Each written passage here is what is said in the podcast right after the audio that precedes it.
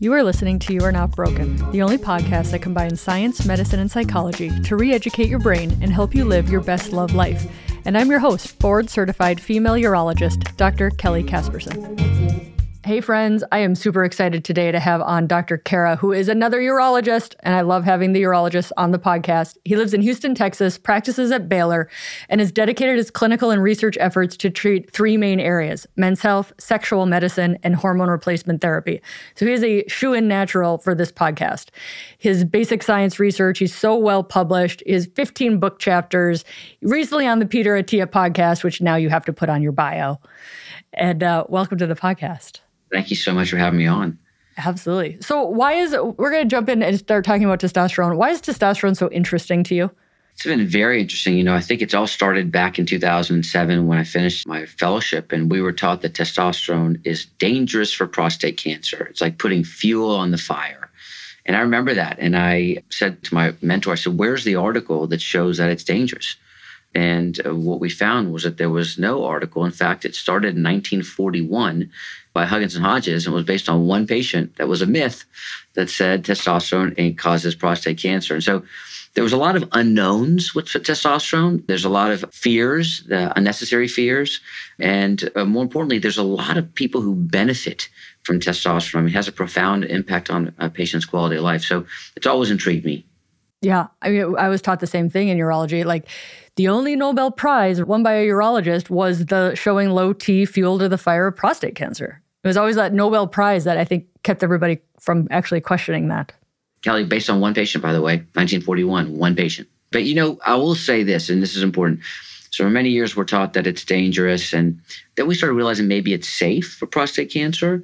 And then something amazing happened in 2018. Our society, the American Urologic Association, put out those first testosterone guidelines, and they stated that patients should be informed that testosterone does not increase the risk of prostate cancer. And that was a strong recommendation. So that was a big deal because before 2018, patients would come to me and say, I Googled it. I saw that testosterone causes prostate cancer. And I say, wait, now that the guidelines are out, we now have data to support that it does increase the risk of prostate cancer. I think the part that always bothered me a little bit, and we still have more research to do, is that if a patient has a history of prostate cancer, the guidelines say, you know, it's unclear about the risk benefit ratio that we don't know. But there are some amazing studies now showing that testosterone is used therapeutically to treat metastatic prostate cancer. That's the BAT therapy out of mm-hmm. Hopkins, which just blows my mind because who would have thought 10 years ago I can give someone high doses of testosterone to treat their metastatic prostate cancer? Yeah, what's amazing to me is the the sea change with testosterone and prostate cancer in such a short period of time, and I bring it up a lot because of the fear of hormones and breast cancer and people thinking that that's never the needle's never going to be moved on that. And to me, I'm like, it's going to be moved. It's just coming after the prostate cancer needle got moved. I mean, we have guys now that are on active surveillance for prostate cancer, which means known diagnosis, but we're not taking it out with a scalpel or radiating it. They were on testosterone. They want to continue for their quality of life, and we let them continue now, which we wouldn't have done 10, 15 years ago. It's really a sea change. I think you're absolutely right. I think that we still have to say we need we need more studies. We don't have a lot of trials and studies in men with a history of prostate cancer active surveillance, but you're correct. There is a movement in urology to move towards active surveillance. Many men now, we don't operate on many of those men with low Gleason scores and one or two cores. And so those men come into the office and say, okay, I know I'm on active surveillance. Now I have low T and I'd like to have testosterone. I say, okay, let's talk about it. The reality is that we know that one in six men, one in six men are walking around with prostate cancer. And if you look at every single study with testosterone, there's been a never a study suggesting that those men receiving testosterone at a higher risk of getting prostate cancer than those men not receiving testosterone. So I tell my colleagues if you're treating 60 men in your practice with testosterone, I promise you that you're giving 10 men with active prostate cancer testosterone and they're not lighting up. You're basically doing an active surveillance T therapy. But again, I just want to be cautious. I think, you know, many of these I say we should do under a clinical trial. We do need more studies before we can say it's safe. Yeah, it's, but it's just amazing to me how fast that has changed. Anything that's happened in my career, I think, is fast. and, and, I think the conversation is going to happen as, as, a corollary. And again, all cancers are different, but the 5 million breast cancer survivors who are now struggling with low hormones and they're clamoring for some help. And I think that's going to be the next big exciting thing for hormones in women as we're kind of normalizing that hormones are healthy, hormones are quality of life, hormones can be safe. So I always come back to prostate cancer to be like, well, look what happened over here. And a lot of the gynecologists don't know that, right? Like people who only take care of women don't know what we've been doing on, on the men's side of things. Yeah. But it's interesting because in the women's side, I haven't seen, which I think would be very interesting, giving high doses of estrogen to treat breast cancer. I've not heard they of They did it. Oh, okay. They did it. This is decades ago before we had tamoxifen. So tamoxifen is more, and that was on my I, th- I think I talked about it with Avram Bluming on my podcast. He's a medical oncologist. But pre tamoxifen, they did high doses of estrogen to treat breast cancer. Now, there were some side effects with that. Tamoxifen was better tolerated than super high doses. And I think I'm getting the story right. But basically, that was the treatment until we got newer treatments. And then estrogen became very bad. And now it's not bad again. Yeah. That's right. but now and there's 20 years of, of medical science summarized in two sentences. yeah. But you know, if you look at the Hopkins, so it came out in 2015 when it came out in John Hopkins, they took men with metastatic prostate cancer. They gave them high doses of testosterone, 400 milligrams IM of testosterone. At the same time, they gave them Lupron. And what they would do is you see these, they call it BAT, bipolar androgen therapy. And in that first initial study, 50% reduction in PSA. These are men with metastatic prostate cancer, and 50% reduction in metastatic disease. And then just more recently, they came out with this amazing study called the Transformer study. Essentially, when men become resistant to abiraterone, castrate resistant prostate cancer, they have a choice of going on to enzalutamide. Well, they said, well, we're going to give them enzalutamide or we'll randomize them to BAT, high doses of testosterone. And guess what? They found no difference in overall survival men who got BAT felt better. And while enzalutamide is 7000 a month, testosterone is about $50 a month. So interesting concept, how the paradigm is changing. Yeah. There's actually some testosterone data, and this is going back to older stuff, but testosterone being used to treat breast cancer too. Like back again before we had treatments. Very interesting. It'll, it'll be interesting to, for that to swing around also. So we know with menopause, the ovaries stop making testosterone, estrogen. Tell me what's the truth about men and testosterone lowering with age? Is that considered like natural, like menopause is? Is it truly like two to 4% a year as men age? What's the natural course of testosterone over a man's life? Yeah. So when I finished my fellowship, I thought that there was this concept called andropause or male menopause. And I would give lectures and I'd talk about andropause. But many years later, I found out that's not true. There's no andropause. If you take a very healthy male into his 80s, you will not see a significant decline in total testosterone levels. You're right, it's about 1% to 2% apoptosis of the Leydig cells starting at 20 years of age. It will go down with time, but that's not sufficient to make a man severely hypogonadal. The reason why they become hypogonadal is because the acquisition of comorbid conditions as they get older, diabetes, obesity, metabolic syndrome. Biggest culprit, obviously, is obesity. And we'll talk about that. So, as men develop conditions, sleep apnea, they will start dropping their testosterone level. It is not due to aging alone. Now, to be fair, SHBG does go up as men age, and it does go up significantly. So the free testosterone will drop. So that's true. The free testosterone will drop quite precipitously. But this concept of aging alone puts me into hypogonadism and low T is not true. It's a slight decline, but not enough to be significant in most cases. You're the right person to ask about this. I have not seen a study yet. Are you doing the study?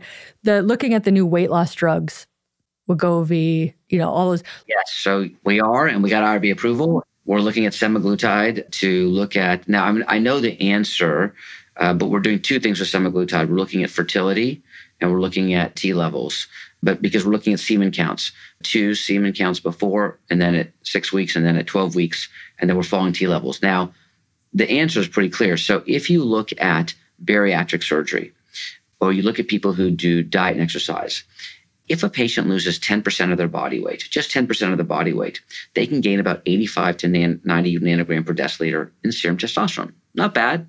Usually that's not a lot, but it's something. if they just lose 15% of their body weight, they will gain almost 250 nanogram per deciliter in serum testosterone. So it's not linear, it's almost curvilinear in the line. So 15% body weight's a lot. So the thing is, patients can lose the weight, but then they put the weight back on. And so it's not sustainable. But the bariatric surgery literature suggests that you lose 15% of your body weight, you gain 250 nanogram. So we do prescribe a lot of semaglutide for many reasons. So we are doing a study right now looking at fertility, and looking at testosterone levels, which I'm assuming are going to go up when they lose the weight. Uh, we're going to talk about testosterone today, and we know about all the great things people can feel, you know, energy, sex drive, libido, muscle mass. But weight loss also has a profound effect on the way patients feel. A profound effect. And uh, many of these patients, if they lose, if a man loses, if or a woman loses 10, 15, 20 pounds, they feel amazing. They feel absolutely amazing. The problem with semaglutide is that you can also lose muscle mass, and it can be significant muscle muscle mass. And so it is imperative that these patients continue to lift weights. And we are seeing anecdotally, and I will publish it, that if you put the patient on testosterone supplementation, which is anabolic, it does help mitigate the muscle mass loss. If they put, put them on T, they exercise, and they're on semaglutide, you will mitigate the muscle mass loss. You still have some, but I do think that the semaglutide is very, very effective. Yeah, that was my. I was ch- texting Justin Dubin because I know he did research. I'm like, somebody's got to be looking at testosterone levels with these meds because there's got to be something profound happening with it. My brother pointed this out to me, which is silly because I'm a urologist. But my brother, who's not in medicine, is like, why is the only legit reason for women to get testosterone to like sleep with men? And I'm like, yeah, low desire is really the reason that women are getting testosterone. I'm like, is it just because we need more data? But I'm like, the profound benefits in men on cardiovascular, diabetes reduction, you know, lean body mass. Where is this with the other gender? What, what's your insight on female and testosterone benefits? Yeah, so the problem is, that, you know, roughly when there was Intrinsa, which was a patch, and it was about 20 years ago that was almost going to get through, I think, through the FDA. It was pretty close. Roughly around that time, the Women's Health Initiative came out in 2003. And so the FDA was very averse hormones. And so Intrinsa never made it out. There's some of the studies were done at Baylor with the, the testosterone patch with Buster, Dr. Buster. And so, but it w- became available throughout the world. So you could go to Europe, you can go to Australia, and it was available. So it was very unfortunate. And even today, 20 years later, you can't walk into Walgreens and say, Give me the testosterone for women. It does not exist, which is very sad. So we have to do a workaround. And so my patients typically will use testosterone in three ways. They'll either use a cream, which is my least favorite, because creams depend on skin penetration. And so not all levels or not everyone gets a good level. They use uh, pellets, and pellets are okay. I think they're fine. Some women love the pellets, or they use injectables. And typically, what you'll have to do is compound it. I usually compound it at 50 milligrams per ml. We typically start at 0.1 cc once a week. And that tends to work very well. As long as she's not needle phobic, that works really well. And I, I tell my patients, you know, in women, you got to start low and you got to start intentionally low and work your way up. If you overshoot a man accidentally, you can always bring it down. But if you a woman gets acne or facial hair, you know, she's upset. So you really want to start low. So one once a week, and we kind of work our way up is very good. You got to remember in women, the typical conversion is one tenth the dose. Just a rough idea. What a man uses, a woman uses one tenth. And then check the free T because remember, in women, the SHBG can be very high. One of my mentors, Irwin Goldstein, I know he's on the show recently taught me that you know if a woman takes oral contraceptive pills and even if she stops but if she took it for five years or greater her shbg levels can stay elevated for a very very long time and not may may not ever normalize so you have to look at the free t and you may have to compensate by giving her high levels of t because of the shbg yeah, access is a big problem because gynecologists are not comfortable with testosterone. Urologists are fine with testosterone. I'm fine with testosterone. Gynecologists are not, by and large, comfortable with testosterone.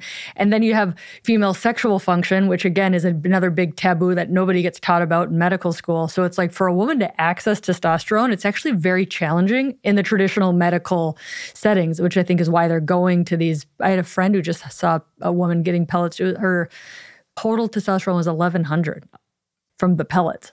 But, you know, non traditional medical setting, just trying to feel better.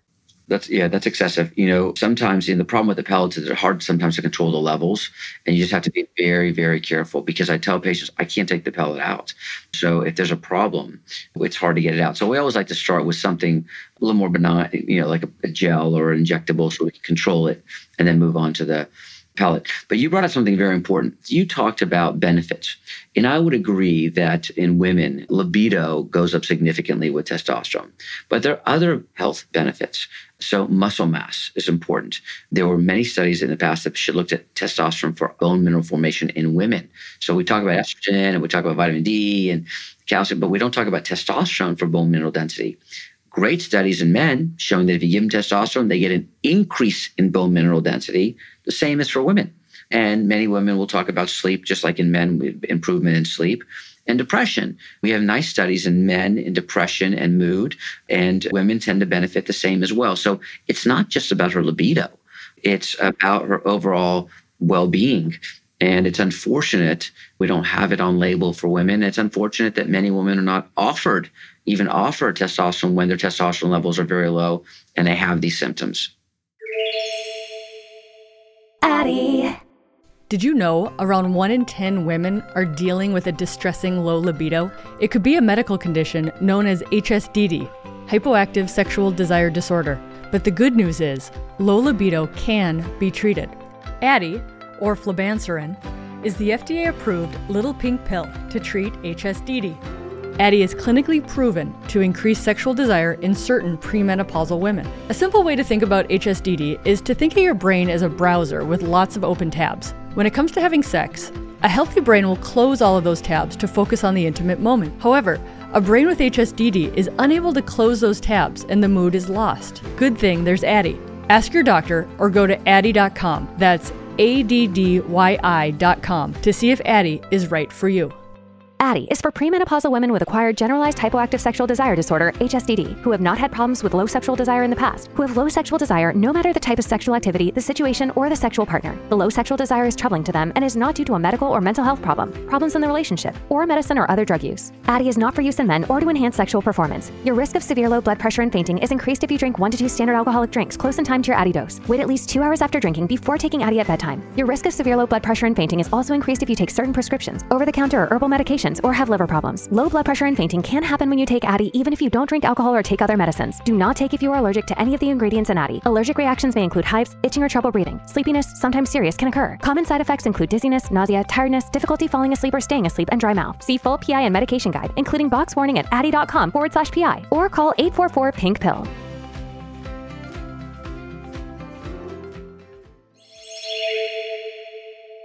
I want to see more data on the role of testosterone in chronic pain because we know testosterone mitigates how much you sense pain. And I'm like, what's the role of supplementing a low testosterone in chronic pain patients and really helping their pain? It's also a vicious cycle because the number one cause of low testosterone is chronic opioid use. So 74% of patients who take chronic opioids will have a significant drop in their T level within four hours because it not only hits the LH production from the pituitary, but it shuts down Leydig cell production of testosterone. So it's this double edged sword. You got chronic pain, you're taking pain meds, you drop your T, which may exacerbate your symptoms of pain. So it's uh, really unfortunate. Interesting. With with the weight loss, is it does your testosterone go up? I'm talking any maybe any body or maybe male here, but does your testosterone go up just because you have less aromatase from the adipose cells converting to estrogen? Or are you actually making more testosterone when you lose body fat? What's the mechanism of raising T when you lose body fat? Yeah, so when you lose body fat, the number one cause is because you have decreased fat, and fat contains aromatase. And remember, aromatase eats testosterone and converts it to estrogen. So we get to keep more of our T. Remember, though, that fat cells also increase leptin, which can inhibit LH secretion as well. And remember that also estrogen, estrogen is a feedback negative feedback for T production. So not only are you eating up more of your T, but you're feeding back and inhibiting the production at the same time. And so you get hit in multiple locations. And so that's why, you know, weight loss. Weight loss has such a profound effect on T levels. I mean, it's it's pretty amazing. So when people are, you know, if people are like, well, I don't want to take T yet, some people will be like, am I going to be stuck on it for life if I start taking T? A natural way would be weightlifting, adipose reduction, stopping alcohol. Yeah. So th- let's think, talk about this. I tell patients there's three categories for testosterone natural ways to make T, medications to make you make it naturally, and for me to give you testosterone. That's it. There's no other way. If we talk about natural ways, well, there's been some. You know, uh, Marc Goldstein first popularized this concept of varicocele repairs.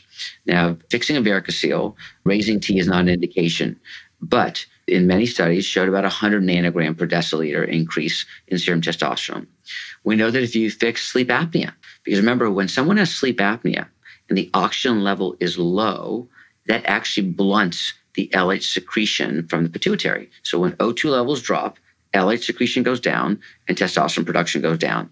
And many studies have shown that if you improve sleep apnea, whether with surgery, CPAP, you could increase serum testosterone. Okay. Or improve your sleep.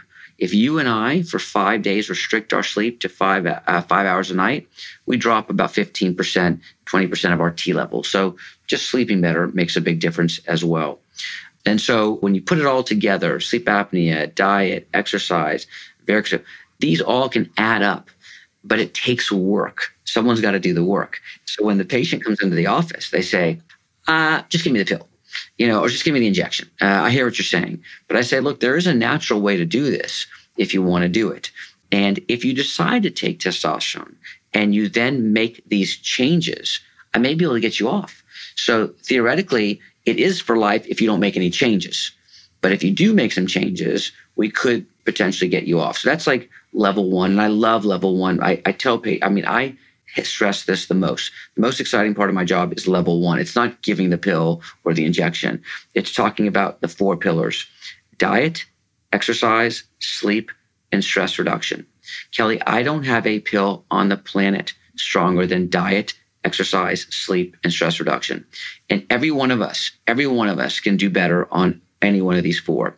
So I tell my patients, okay, if you decide to focus on one of them, just focus on one, it will have a profound effect on your quality of life. Imagine if you focus on four, you know, and so we really, this is the fun part. And they get it. And I think a lot of them, you know, they're wanting to feel better, but I said, look, meet me halfway. You focus on diet, exercise, sleep, and stress. I'll focus on the hormones and working on your overall health. And together, very powerful. So that's what we do. But some patients, we want to, they want to raise their own natural testosterone. So we use medications like HCG, clomiphene citrate, and anastrozole. HCG is on label, uh, Clomid and anastrozole are off label. And these help men make their own natural testosterone. So I say, look, I'm not giving it to you. I'm going to give you a pill to make you make it. And that will preserve your fertility. So this way you will not become infertile and it will not shut down your natural production as well. I don't like giving young men testosterone. I just don't. I feel like he's, you know, 30 years old and 25 years old. And what's the end game? I got to do it for another 50, 60 years. If he can work with me on level one and maybe use some Clomid for a while, I think that may be the way to go. I love it. Do you see, or can you share with with our people, erectile dysfunction is a big problem, more way more common than is talked about. Lots of shame, lots of relationships fall apart over that. Can you get erectile dysfunction to reverse with your four Absolutely. Oh my, I'm so glad People need to hear this. They just think Viagra is the only thing. I was involved in the AUA guidelines in 2018 for ED, and we actually now, as first line therapy, say lifestyle modification. And uh, Dr. Esposito was the first one, and, and she showed this in JAMA. I think it was 2004. I have to look at the date. But basically, diet and exercise alone, prospective two years, 110 men, 55 get diet and exercise, 55 don't get any intervention. You follow them two years, diet and exercise lose a lot of weight. And guess what? A four point increase in the IIEF, which is just with diet and exercise, no pills. So ED can be reversed with uh, lifestyle modification. But like everything, it requires work. And many men just say, give me the Viagra. You know, I'll deal with that later. And I and I think if they the big picture is, you know, let's talk about lifestyle modification. ED, we can talk about this. First sign of a heart attack in many men. You know, if a man gets ED today, 15% will have a heart attack within seven years. 15%. And if you look at patients who get an MI, ED precedes it by usually 36 months. So, and typically there's many theories. One is the arterial diameter theory, Remember, the penile arteries are one to two millimeters, coronaries three to four millimeters, carotid six millimeters. If you're going to occlude an artery, you're going to occlude the penile artery first, then the coronaries. You can occlude the coronaries before the carotid. So it is a window to let you know about a man's health. There's not a better barometer of a man's health than his sexual health because it incorporates his mental health and his physical health, right? You have to have both. You know, if you're depressed, anxious, doesn't work if you're anxious and depressed. Yeah, I mean, it's it's you, you maybe have the best physical health possible, but if you have significant mental health, that will affect your sexual health. And if you have great mental health but you're in poor physical health, that will affect your sexual health. So the best barometer of a man's health is his sexual function. And I tell the residents that I say that th- this is a window of telling you what's currently happening or what's going to happen in the future. I mean, to me, I'm like, it's it's a canary in the coal mine, right? It's like an actual sign because you can't see your coronaries changing. You can see your penis not functioning pretty well. What's the role? People ask me all the time the role of DHEA oral supplementation unregulated, not FDA approved. It's in the it's in every supplement store. What's the role of DHEA in all of this and testosterone? Do we have great data? I always tell people we don't have great data. What do you think about it? Yeah, so there's different I say call them strengths of androgens. You know, DHT is the most potent, then testosterone, then DHEA is what we call a mild androgen made from the adrenals. And in men, if you were to supplement with DHEA, the amount you would need to supplement would be far greater than what we typically give a man. So there's not a lot of great data on benefits of DHEA supplementation. DHEA gets converted into testosterone. So if you're already taking testosterone, I think that's sufficient. The exception is in women women, I can raise a premenopausal woman's testosterone significantly by giving her DHEA. It makes a huge difference and it's natural. So uh, I talked about treating men and women. When I treat women, young women, I like to give them DHEA to raise their natural testosterone. I typically like to get it from a compounding pharmacy because I don't know what I'm getting over the counter, right? You and I can make a, a supplement today, Kelly, and put it on GNC, and it's really not regulated. Efficacy studies and safety studies, not there. And so I like to typically at least go to a compounder, which gives me a little bit more sense of security that, hey, this is what I'm making. So, so I think that's important. DHEA for men, probably not as useful. DHEA for women, very useful. Why would you give a premenopausal woman DHEA instead of testosterone? For one, it's teratogenic. So she gets pregnant, there's a problem. Okay. So DHEA is fine. DHEA is fine. There's not been a lot of data suggest that DHEA is teratogenic. It's a natural supplement. I still warn them and say, look, still be careful if you're taking hormones and you do conceive. That's important. But I just, the same reason why I don't like giving younger men hormones, uh, because it's a long period of time, I don't like giving younger women hormones. I'd like to try to give them something more natural until they need it. Okay. What dose? DHEA, I use 10 milligrams for women daily and I compound it. And then I just follow the DHEA level and it works really well. If you look and look at T levels, she'll convert and she'll produce her own T without having to give her T, which is really nice. Uh, in men, it doesn't work that way. I just have to give them T. Some men say, I, I want, I'm low in DHEA, I'd like to take it. I say, sure, you're more than welcome to take it. No issues. It's not going to hurt you, but it probably won't help you. Yeah. Yeah. Okay. Fascinating. Tell me, let's talk about the role you were talking to me earlier about the role of testosterone in Peyronie's disease. We'll define Peyronie's for people who don't know what that is, and then the role of testosterone in that disease. Yeah. So Peyronie's is an abnormal curvature of the penis when it's erect. And initially, when I finished my fellowship, we were taught that 3% of men in the world may suffer from this condition. This was called the Cologne study. But actually, it's almost up to 9% of men. Now, think about this 9% of all men in the world suffer from a condition that most people have never even heard of. And Peyronie's essentially means when the penis is erect, it's an abnormal curvature. The most common curvature is when it curves up, uh, and 80% of the time. And if the curvature is greater than 60 degrees, then it's prohibited for intercourse. And so there is this sensation of depression, disfigurement. These patients are truly, many of them come in very depressed because they feel like they're disfigured. And uh, in 2015, we had our first FDA approved treatment for Peyronie's disease, which is out of the US called Xiaflex or collagenase, where we can inject a medication into the plaque. Now, patients say, I don't understand, doc, what is this? Is this a cancer or is it? I say, no, think about it this way. Think about like I have a balloon and I put a piece of tape on the balloon. If I blow the balloon up, what do you think is going to happen? the entire balloon, balloon will expand, but it will curve in the direction of the tape because that area will not expand. So the way we solve this problem is either to remove the tape by putting in, in medication into that tape and dissolve it, or I can put stitches on the opposite side or tape on the opposite side to make it straight. And so that they get it. And I think that makes a lot of sense. But what's interesting is in 2000, I think it was nine, when we published the first abstract showing that men with low testosterone levels were much more likely to have Peyronie's disease. And I thought that was very interesting. It was like 74%. And Abe Morgentaler that same year published as well, like roughly 76%. And his paper, he showed that the more severe the low T, the more severe the curvature. So we, I asked my resident at that time, I said, what is the reason? There has to be an explanation. And we came up with the explanation because we found it in the dermatologic literature. In the dermatologic literature, you'll read that testosterone is used for wound healing. It's extremely important for wound healing. And if you go to a burn unit, many times they'll give them testosterone to help with the wound healing. So I call this the double hit theory because men who have lower testosterone levels tend to have decreased rigidity and decreased erections. And so if you're 100% rigid, you're fine.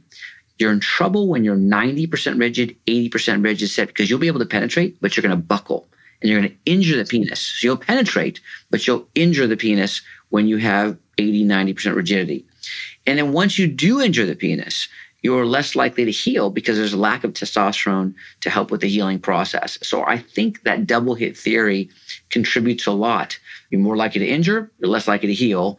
And that's why patients with low T are more likely to have Peyronie's disease. So we started a study several years ago giving men testosterone. It was to give them testosterone in the active phase to I don't think testosterone reverses the curvature but I do think it helps prevent further curvature of disease, which is very important. Because if a guy comes in and he's 30 degrees curve, and I say, if I get your 30 down to zero, that's great. But I'm also helping him if I prevent that 30 to go into 70.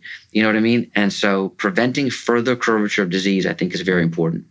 That's interesting because the guidelines say hang out until the active phase is over before you then do treatment.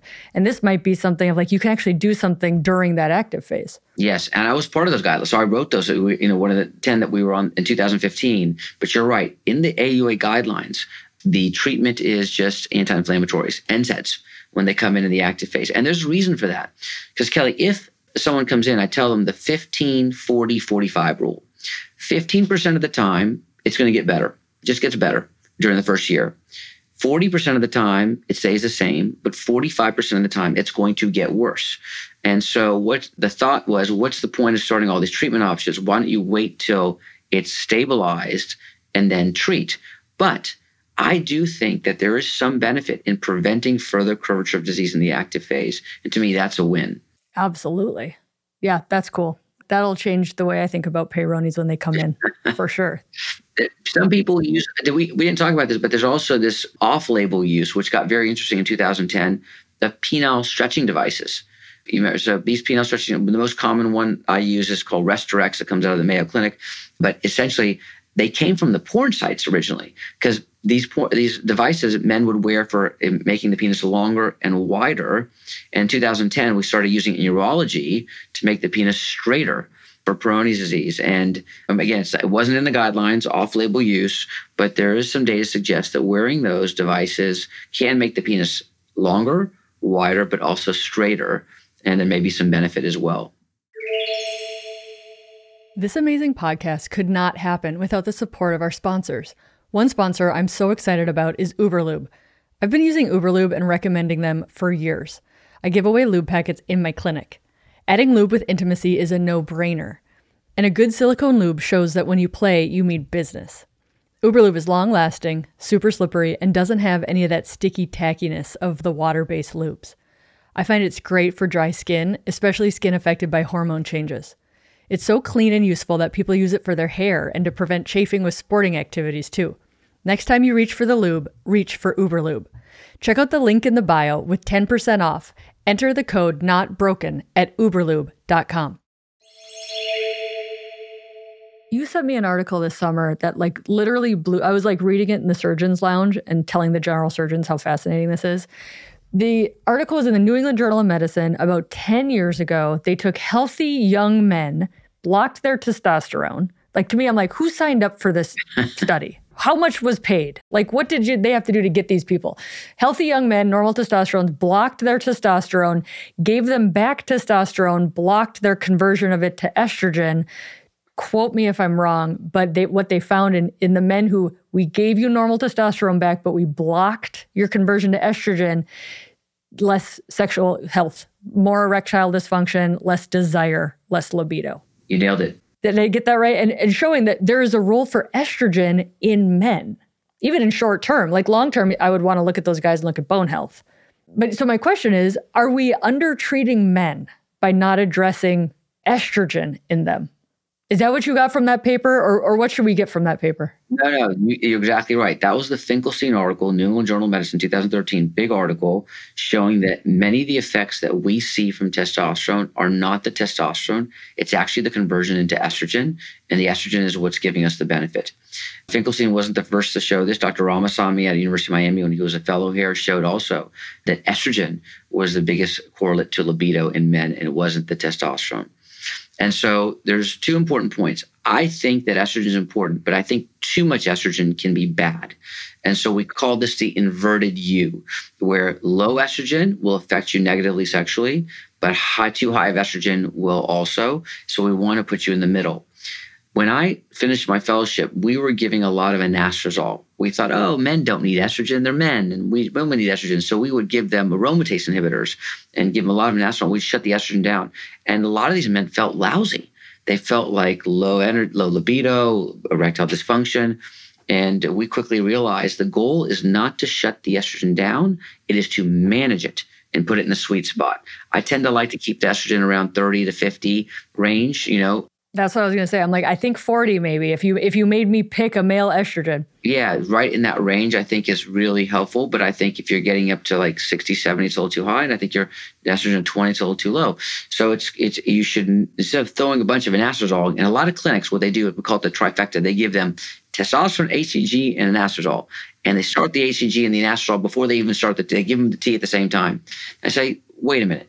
Why don't you check the estrogen and if it's high, give very, very small doses to bring it down. But I wouldn't empirically just give an anastrozole before I even check the E because it may not convert. So I think estrogen is very important uh, in men, especially for sexual function, and we we follow it. Are you checking it? Will you, if you find a guy with, let's make somebody up who has low T and low E, are you going to give the T, see if he converts a little bit? Or are you going to give both at the same time? Do, have you ever given really low dose estrogen to men? I don't. I don't yet. But most men, if you raise the T, will raise the E. For you know, that's what happens. And I think sometimes some of these men have higher T levels and they start getting more libido. But I think it's because they're having higher E levels also, and that may be what's turning it on. And just like Finkelstein showed in that article, is a great study, by the way. And so, yeah, I think that you know, rate if you want to raise the E in a man, raise the T because 0.3% is converted and you can get it converted over and and I think that may be the way to do it. Yeah. I love it.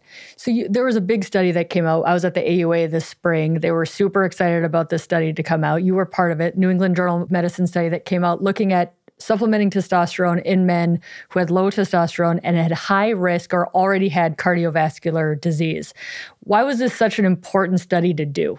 Great study. I got to put this in the context of a story. So for many years before 2010, numerous studies suggested that giving testosterone to men did not increase the risk of a heart attack, and that low testosterone actually increased the risk of heart attack. And in 2010, one study came out suggesting, hey, maybe if you give testosterone to men, it may increase the risk of a heart attack. This study never had a heart attack as an endpoint. It was looking at frail men giving higher doses of testosterone, but it was like a signal. Then three studies came after that in 2013, 2014, totaling, suggesting, and these are retrospective, non randomized, non placebo chart review studies suggesting if you give testosterone, you may increase the risk of a heart attack. So in September of 2014, the FDA looked at the data. There was a session in, in DC where they said, you know what? We agree. It doesn't look like it increases the risk of a heart attack. It's inconclusive. But we want, we strongly recommend a large study we want a large randomized placebo controlled study looking at testosterone with the primary endpoint of MACE, MI. And uh, that was the birth of the Traverse trial. And so the Traverse trial, the first patient we enrolled was in 2018. We just published it in June of 2023. And it was over 5,000 patients, a randomized placebo controlled trial. And what did it show? It showed that there was no increase in MACE, no increase in heart attack. That was a very expensive, very large study. But there are numerous other sub studies that are coming out of this. And one was published two months ago. And that study that came out was on sexual function. And what we showed was that there was a significant increase in libido in men who started testosterone, sustainable all the way out to two years. Fantastic. But testosterone as monotherapy did not improve erectile function.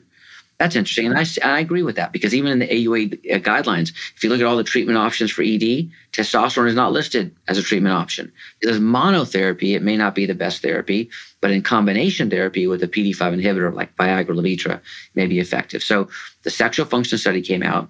The prostate study will come out, and uh, it was already presented in June. So I'm just present, you know, talking about what was presented in June, but the paper will come out. But no increased risk in high risk prostate cancer, fantastic. And most importantly, Kelly, no increase in LUTs. And that's been a controversy for a very long time. No worsening of BPH symptoms.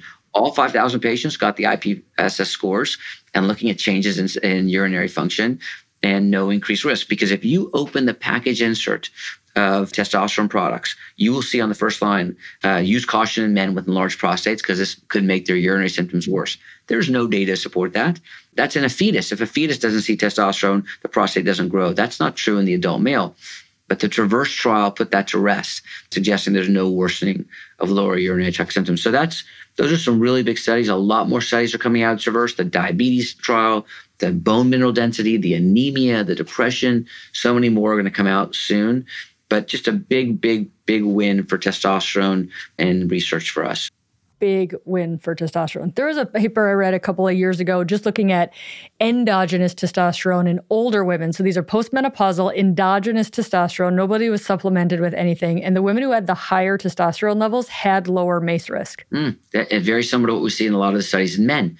This is so interesting. When the guidelines came out in 2018, they said patients should be informed that low testosterone increases the risk for a heart attack. And that was a strong recommendation.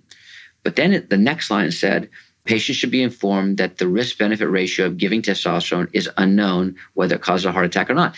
And so patients would say, look, so wait, I have low testosterone, increases my risk for heart attack, but if I get testosterone, you don't know if it's going to increase my risk for heart attack. So I'm stuck. And now we feel, now we know that giving testosterone does not increase the cardiovascular risk. There were three interesting things I should share with you about the Traverse, though, that were a little bit caught off guard or surprised, if you will. There was a slight increased risk of arrhythmias, atrial fib. So that was increased. There was a slight increased risk, 0.4% versus 0.9% of DVT. So that was very small, but it was there. And slight increased risk of renal insufficiency, but that was self reported. So I do think there are some slight important facts that came out of this that we didn't expect. Yeah, well, I mean, I think there's risks to taking anything. And this is like, I read that because that's like, that's the paragraph before the conclusion that says testosterone's, you know, no worse than eh, placebo, not inferior to placebo in respect to the incidence of major adverse cardiac events. So, like, the conclusion is like testosterone thumbs up is great. Right above it, it's like PE, acute kidney injury, atrial fib, we're all higher. And I have like my my urology gender lens now, right? Of like, what if this was in women? Would it have been published the same way? Because in women, I think the threshold for risk is so much different than men. We're like, hey, it can help you with all these things, but there's some risks. In women, we're like, it's got risks, nobody should do it. Yeah. Like it's very different way of treating hormones because this could be estrogen. Estrogen does eh, orally, not transdermally, increase your DVT risk right? But it prevents osteoporosis. It decreases heart disease by 50%, decreases diabetes by 30%, decreases risk of colon cancer by 30%. And we're like, DVT risk, nobody should do this. Yeah, I mean, I'm a big proponent on estrogen, particularly vaginal estrogen. It's a huge win for women, but there's this fear still. And you're right. If you look at what happened in 2003, I remember this. I was a resident. I mean, women just dropped the estrogen and progesterone, and many of them just suffered in silence for years just because of one study that later on we had many flaws. Yeah, No, it's it's absolutely wild. And you know, the papers that have come out looking at the amount of deaths calculated because people stopped their hormones are very interesting studies to read. So testosterone, it's in the same category as a narcotic, meaning you need a DEA license to prescribe it. You know, I can't put it through my electronic medical record. We don't have a dose that's approved for women. Like there's so many barriers to getting testosterone. Number one, do you think that the DEA category risk is ever going to come off of testosterone with all this great safety data? Or do you think that's here to stay because of anabolic steroid abuse? There is uh, a, a, risk for abuse, and patients do like to take higher levels. So that could be somewhat of an issue. You know, when the FDA looked at this in 2014, they found that 25% of men who started testosterone never had a level check prior to starting testosterone bit of an issue. Never had a level checked. It was, I think it was roughly 27% of patients who did start testosterone never had a follow up testosterone. A little bit of an issue.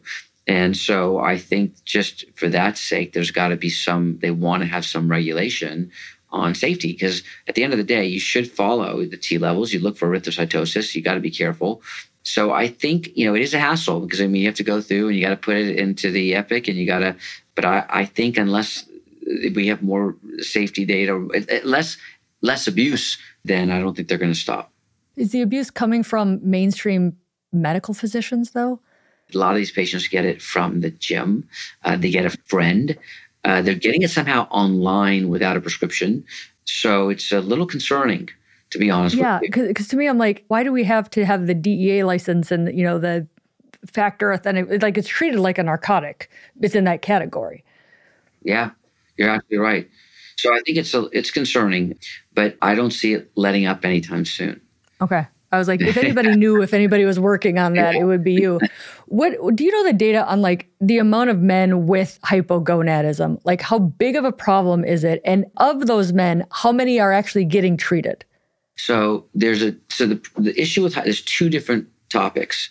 In order to meet the the criteria for hypogonadism, you have to have low serum testosterone levels and you have to have signs and symptoms. You have to have both. And so just because someone has low T doesn't mean that they have the condition. So Araujo many years ago showed that, you know, 40% of men over the age of uh, 45 had low T.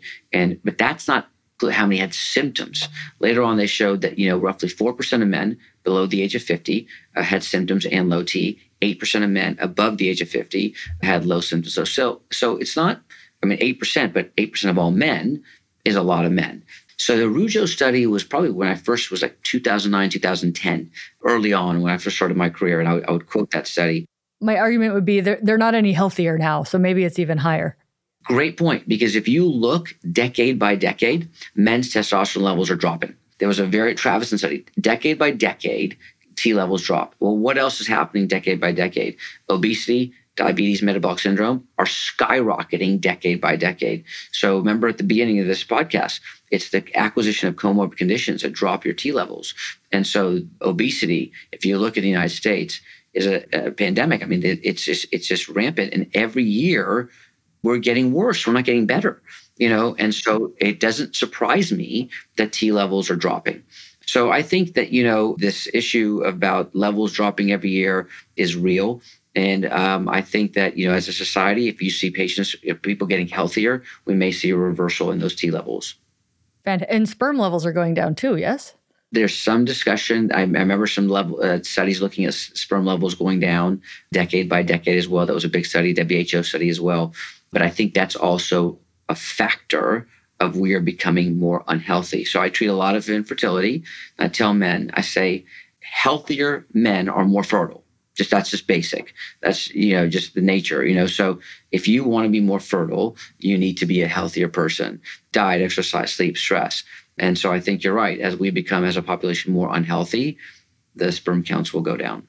I love it. What's your wish for like healthcare primary care when they take care of men do we start knowing testosterone is so low in so many people do we start screening at age 50 what what's kind of your hope of like where do you want this problem to to go. Yeah. So uh, we talked about the best barometer for man's health is his sexual health because it incorporates his, his, physical and mental health. The best test you can get a man on a man for his uh, health is a testosterone level. Is indicative, I think, of cardiovascular health, bone mineral density, diabetes risk, uh, sexual health, depression. I mean, I can go on prostate health. A T level in a man to me is a great predictor of his overall health. It's the best test I can get in a man. So I think that all men, uh, when they come in, at least I think at least if they are symptomatic, you screen them no matter what. But at 40, it's good to have at least a baseline of what's his T level. Because at 50, if there's a 50% reduction, even though he's at 400, it may be a lot of a drop for him, you know, and so that's not his norm. So I think that getting the T level is extremely important. My wish, though, is that we talked about the three different types of therapy. And my wish is that we focus more on lifestyle modification. Because if I improve your lifestyle modification and I raise your natural T levels, I'm actually improving your heart, your lungs, your blood pressure, your diet. I mean, I'm improving everything and not just your T. And to me, that's really, really important. We want to remember, we want to live the longest we can, but the healthiest we can, right? And so when you hit an age of, let's say, 80, you want to be way above everyone else so that when your slope starts to decline, you have a cushion. And you want that slope to be very mild. You don't want a steep slope. And that's what you're hoping for. And that's where the diet and exercise and sleep and stress today pays you later. It keeps you that delta with the slow slope later on. If you decide at 75, I start wanting to be healthy, it's a little late. It's just a little late. Yeah, I love it. It's such good advice. I want to plug real quick your and Dr. Morgentaler's testosterone course that you guys hold every single year. And I took it remotely last year. Incredibly high yield for treating men. I have tons of providers, nurse practitioners, PAs that listen to this podcast. If you guys are at all interested in knowing more about how to manage testosterone, both in, in men and women, because you guys cover it all in your course, I want to plug that course here. Do you know 2024 dates yet? Uh, we do have the dates. I have to look it up, but I know it's, I think it's February of 2024. Great course. It's in Florida, but uh, but, uh, but you can take it remote, hopefully, because that's how I did it. Yes. Very high yield. Yeah. He's put on this course now for 20 years. I mean, over. He started it at Harvard. It used to be called the Harvard Men's Health Course. And then he brought it to Florida. Um, and he's just done an amazing job with this course. We've I've been we've been playing phone tag to try to get him on the podcast. I've got his wife booked to do a podcast episode. Yeah, she she did she does amazing amazing lectures in in that course for sex med. Yeah, she's really good she's really, really good. Anything else that you want my people to know about health, hormones, testosterone, men's sexual function? When we talk about sexual function, I just want to remember that majority of men who suffer from sexual dysfunction don't say a word. 50% don't even speak to their doctor. A very nice study came out last year showing that 44% of those men don't even tell their wives. Now you say, well, how do you tell not tell your partner? You avoid it, right? So basically, start avoiding its uh, uh, sex, and that gets really depressing for many of these patients very fast and it causes a lot of stress. And so the reality is that sexual dysfunction, as you know, is easy to treat. We can treat this. You just have to seek help. And so my, my wish is that patients who are suffering in silence realize that they don't have to suffer in silence and that there are great treatment options that are effective uh, out there for them. Awesome. And talk to your partner and talk to your doctor. They care. And then the partner will start thinking you're not attracted to her and that nefarious things are happening and it goes bad very quickly. Yeah. I agree. awesome. Thank you so much for joining me today. This is great. I'll put all the all the links in the show notes so people can find you more after this. Thank you so much for having me on, Kelly. One more shout out to our sponsor, Addyi, the little pink pill for women. See full prescribing info, medication guide, and box warning for severe low blood pressure and fainting in certain settings. Addyi.com slash PI. Please go to Addyi.com to learn more. Thank you for listening to this week's episode of You Are Not Broken. If you want to dig deeper with me, sign up for my Adult Sex Education Masterclass, where you learn adult things like communication skills, anatomy lessons, and desire types, and how to talk to your doctor about sexual health concerns. If you want the Adult Sex Education Masterclass for free, join my monthly membership for more in depth, exclusive content, more time with yours truly, a private podcast, coaching, and educational empowerment. And you can watch my interviews live and get them immediately without advertising. Head over to www.kellycaspersonmd.com for the membership and adult sex ed masterclass. Members get the masterclass for free. This podcast is presented solely for educational, entertainment, and informational purposes only. I am a doctor, but not your doctor in this format. And all of my platforms and guests, including on this podcast, are not giving individual medical advice or practicing medicine. See and consult with your own care team for your individual needs and concerns. This podcast is not intended as a substitute for the care and advice of a physician, therapist, or other qualified professional. This podcast does not constitute the practice of medicine, in case you were curious about that, and no doctor patient relationship is formed. But I still love you. Using the information on this podcast or any of my platforms is at your own risk. Until next time, remember, you are not broken.